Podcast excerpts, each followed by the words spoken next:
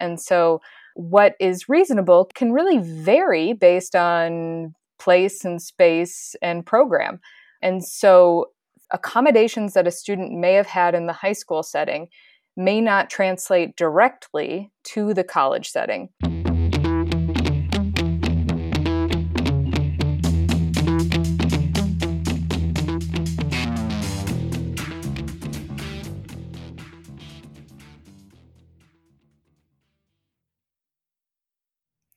Hello, welcome back. Today I get to chat with Annie Tulkin, who is an expert in disability transition to college. And that is a really broad term. It includes working with students who may have physical disabilities or mobility issues, who may have learning challenges, who may have chronic health conditions, and just helping them understand how to evaluate whether a college can meet their needs and how to communicate with that college about what those needs are.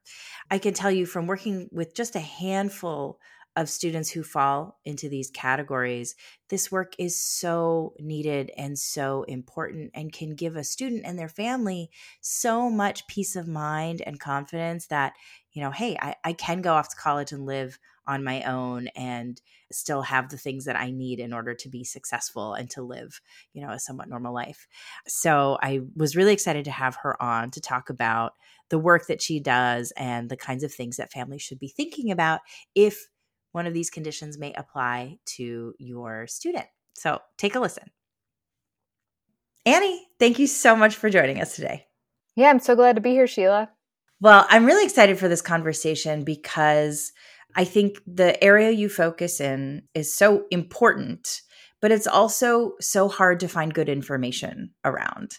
And so I'm really excited for you to tell us about the work that you do and the path that took you there because I think people will find it really valuable. So let's start there. Tell us what you do and then we'll back up.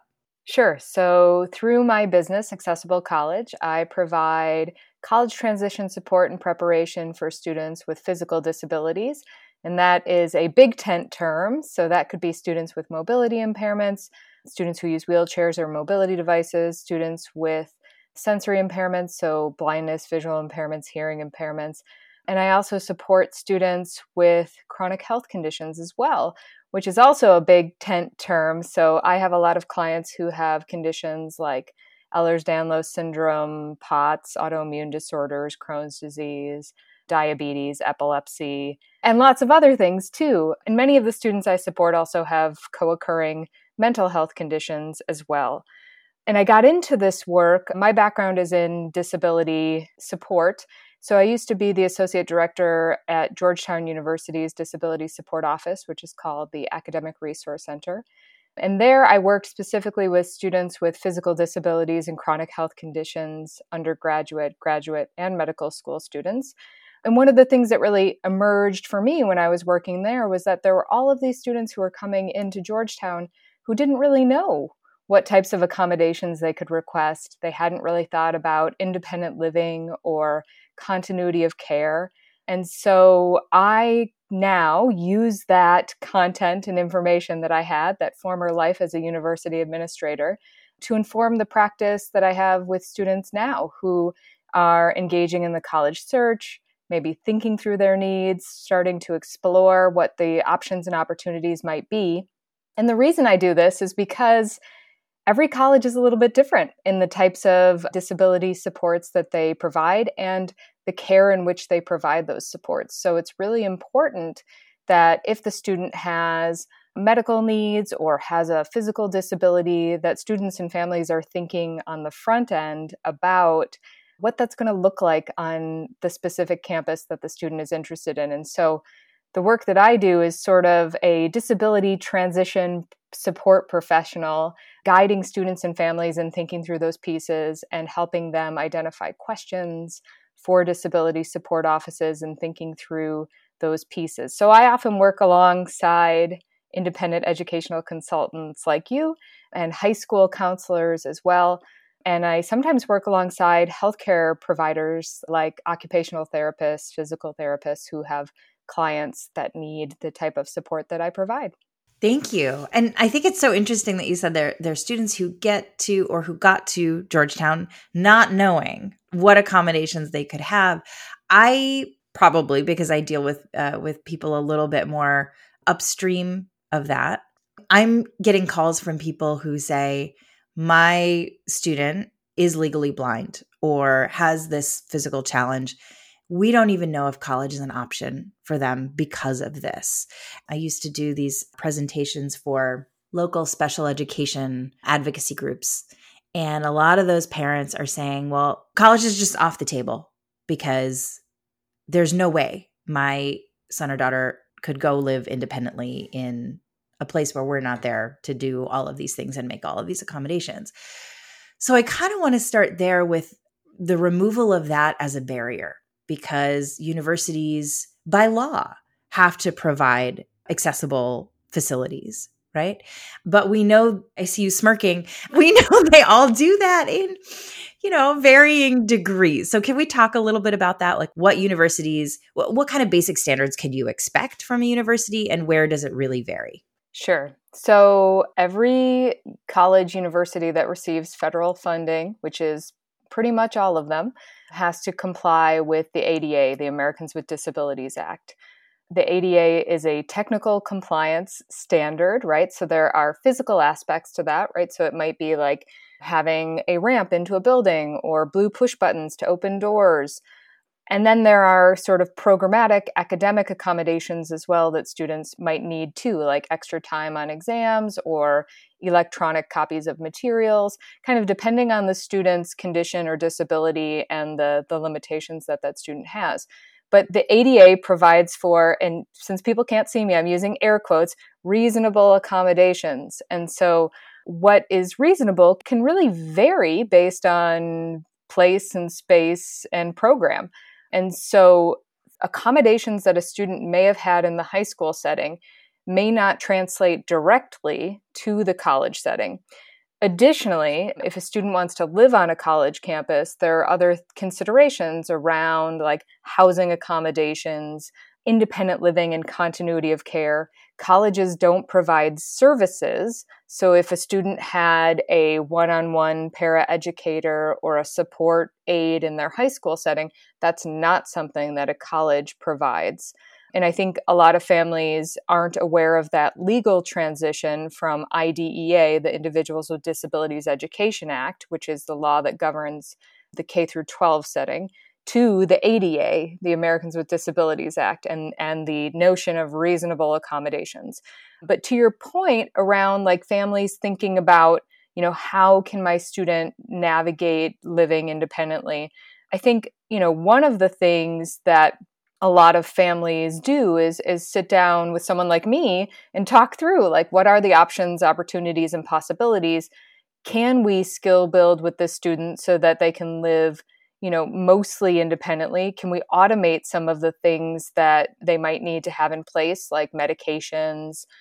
And the other thing a lot of the students that i support especially students who have more significant mobility impairments end up hiring personal care attendants to support them with activities of daily living like bathing, dressing, you know, eating, medication management when they live in a college campus it's not a huge part of the population of students who are going on to live in a college campus, but it's it's definitely a space and area that's under discussed and it exists. And I think it's important for people to know that this does exist. And you gave the example of a student um, who's legally blind. And actually, last year I worked on a college readiness resource site with the Perkins School for the Blind that has resources for students, for parents, and for educators focused on identifying what are the skills that a student is going to need to have in place in order to matriculate to college, in order to go to college and be successful in college. And that resource center which we can put a link to i guess when we when we put the podcast out would be great for any student with a any type of disability to look at and any family member or guardian or teacher who's listening to this because it just gives you a sense of what the student needs to have in terms of self-advocacy skills and other types of you know technical skills to have in place but yeah, I mean, this is a space where I think a lot of families are deterred by the scariness of, you know, the student living independently. And I think it's important for people to know that students can do this and they can be successful, but they have to do their research up front. So tell us about that research. Where do people start when they're starting to think about college? And I guess also like when in the timeline, right? Because most students really start thinking about college sometime maybe in their junior year. Like, where do I want to go? Maybe I should do some visits. But is that the right time to start asking questions or, or doing this research for a student with disabilities? Yeah, I would say that the like skill building aspect, self advocacy skills, independent living skills, hopefully that starts, you know, as early as possible before high school even and and going on all through high school so that the student can start to develop those skills gradually so that when they you know are a an 18 year old they can go off and do some of these things more independently or as independently as they're able. The college search process quite frankly, many of the students that I support are starting their college search process just like any other student, and they're looking at the same things as other students are.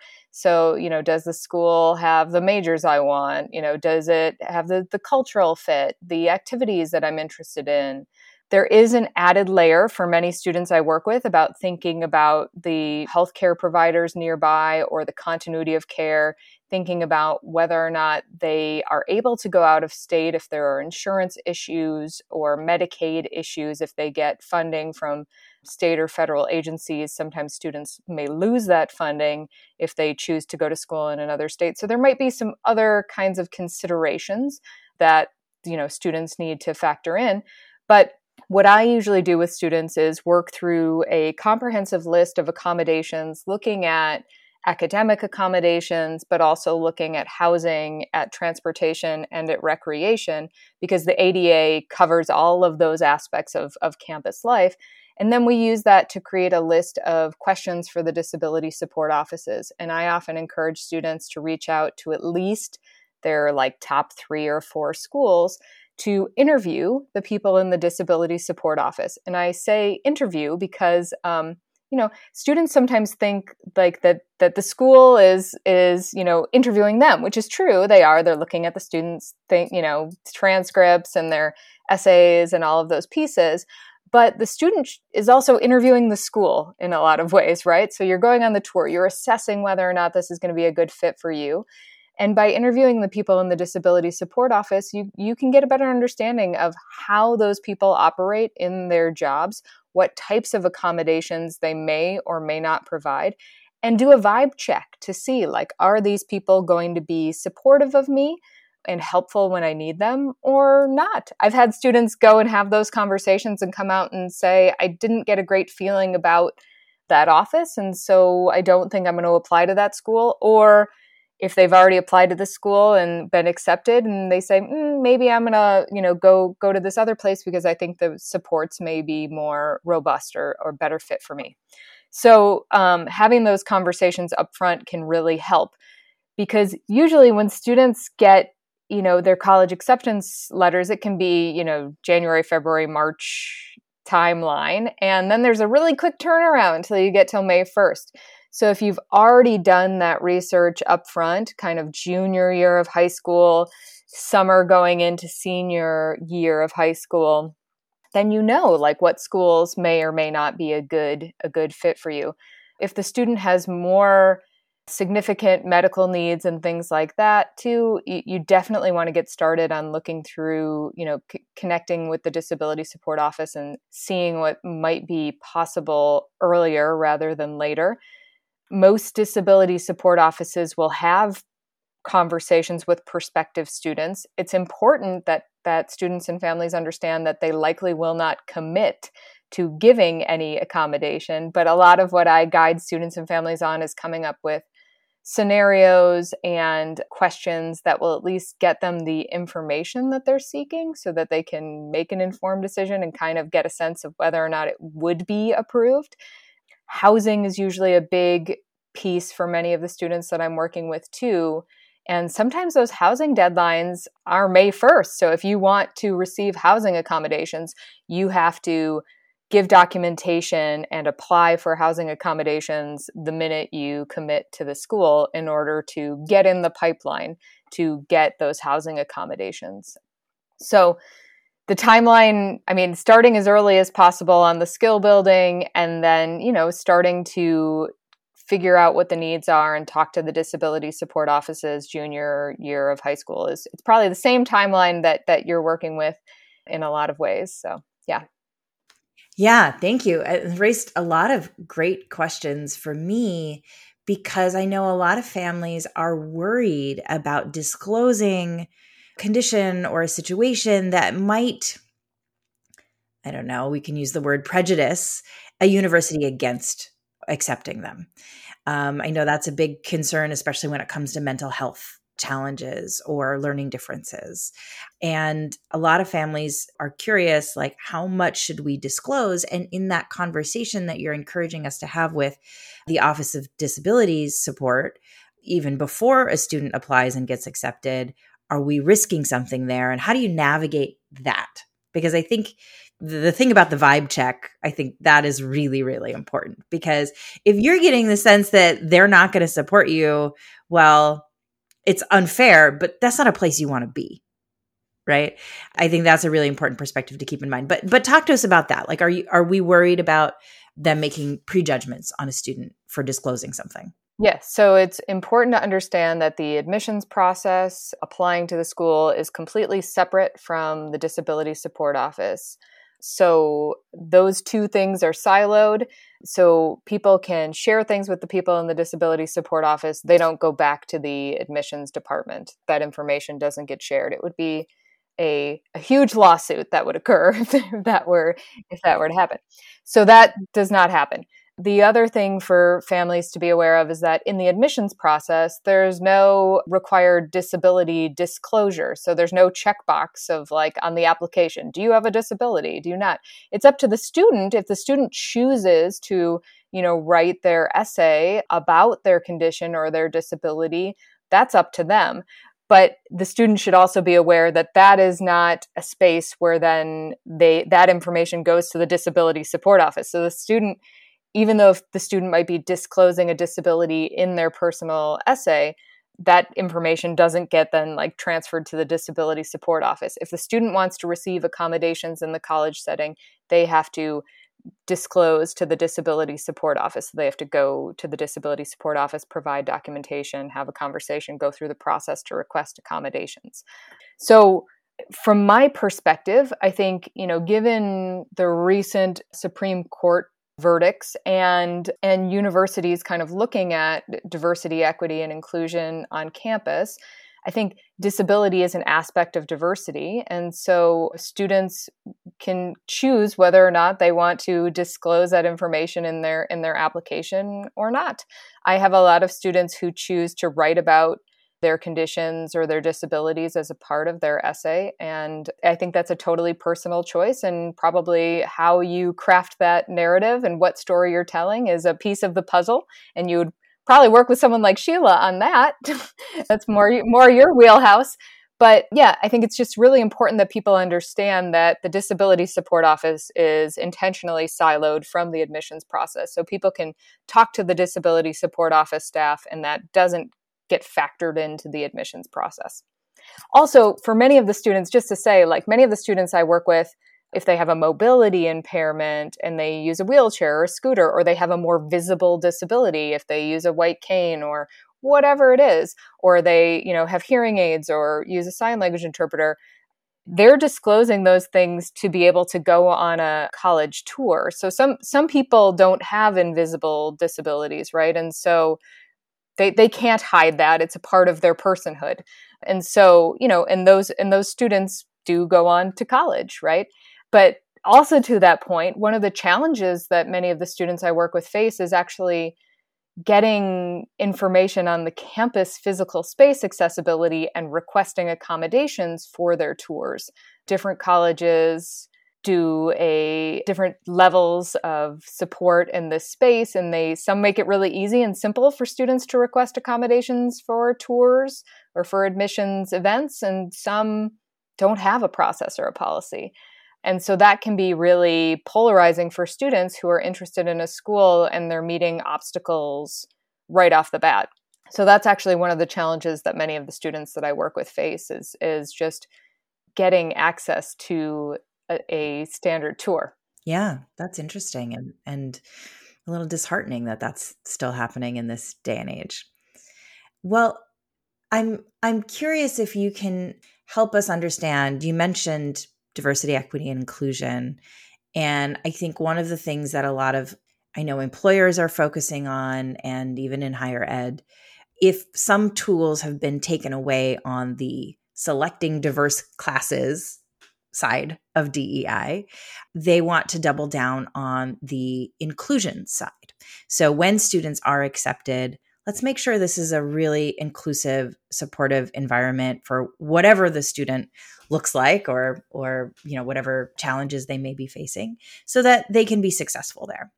And I'm curious about student life in general for the kinds of students that you work with because beyond getting the accommodations and support around you know activities of daily life when we think about college i think for most students it's going to a football game and going to parties and being a member of all these clubs. What does that side of the equation look like right now for students with chronic conditions and disabilities? Yeah. So the sometimes on and it depends on the campus and the school but there might be student groups or organizations that are disability or chronic health condition focused. And that's actually something that I tell a lot of the students that I work with to, to look for or that we search for together when we're looking at like what schools they might be interested in to see what sort of culture there is around disability on campus. There are, I think, about 10 colleges right now that have a disability cultural center, which is a different initiative from the disability support office that they the colleges have to have a disability support office in order to you know do accommodations for the students. A disability cultural center really brings in sort of the cultural aspects of having a disability. It has a con- most of them have convening spaces for students where they can get together and do things and learn about disability history do advocacy on campus. Some of them even have like cool kind of sensory rooms where students can like hang out and chill out. And, you know, much like a women's center or, or a multicultural student center or an LGBTQ center, they provide a space for students to connect with other students who have, you know, similar conditions and similar interests. And so if the student is looking for a school that has a strong disability vibe, they might be looking at schools that have a, a, disability cultural center or an active student group that's engaged in disability rights and disability work on campus. I think that that's a question too that students can ask the disability support office to see like what initiatives are going on and and you can also kind of do a google search and just see look at the student organizations to see what's available on that campus I think that as we're talking about inclusion too, physical accessibility comes up a lot, but so does programmatic accessibility. And a lot of universities are inching slowly towards uh, universal design. So, universal design is a concept of having physical spaces set up so that they work for all people and also having like programmatic or universal design for learning. So, for example, like everyone gets a copy of class notes, not just students with disabilities who have that as an accommodation, or everyone gets a full readout transcript, or everyone gets the professor's notes, just making things more universally designed. Or the professor might give options. Do you want to take an exam? Do you want to write a paper? Like, what works best for you?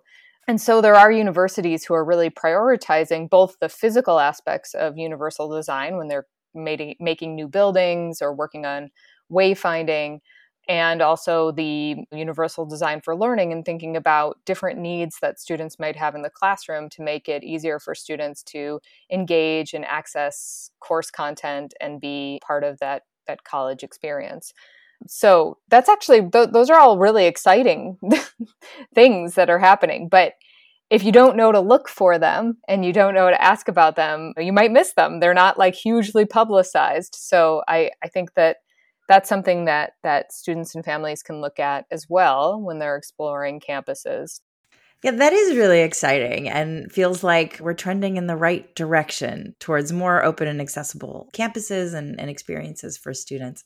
Well, I think that's a, a great place to leave it. Annie, if people want to know more about what you do or seek out your help, where can they find you? Sure. People can find me at accessiblecollege.com. I'm also on Instagram and Facebook, so you can find me there. If you go to my website down at the bottom, I have a monthly newsletter that I send out, so you can sign up for that monthly newsletter as well. Awesome. And I'll make sure all of that's linked in our show notes. Well, thanks again for joining us. Hope to talk to you again soon. Thanks, Sheila. All right, friends. Again, check the show notes for some of the resources that Annie mentioned, including her website. And I encourage you to follow her on Facebook, Instagram, or LinkedIn. She does a lot of talks on this subject and is a hugely helpful resource and has so much wisdom in this area. And she could certainly introduce you to the people who can. She's very tied into this network. So please do check her out. And come back for more with us next week. Thanks.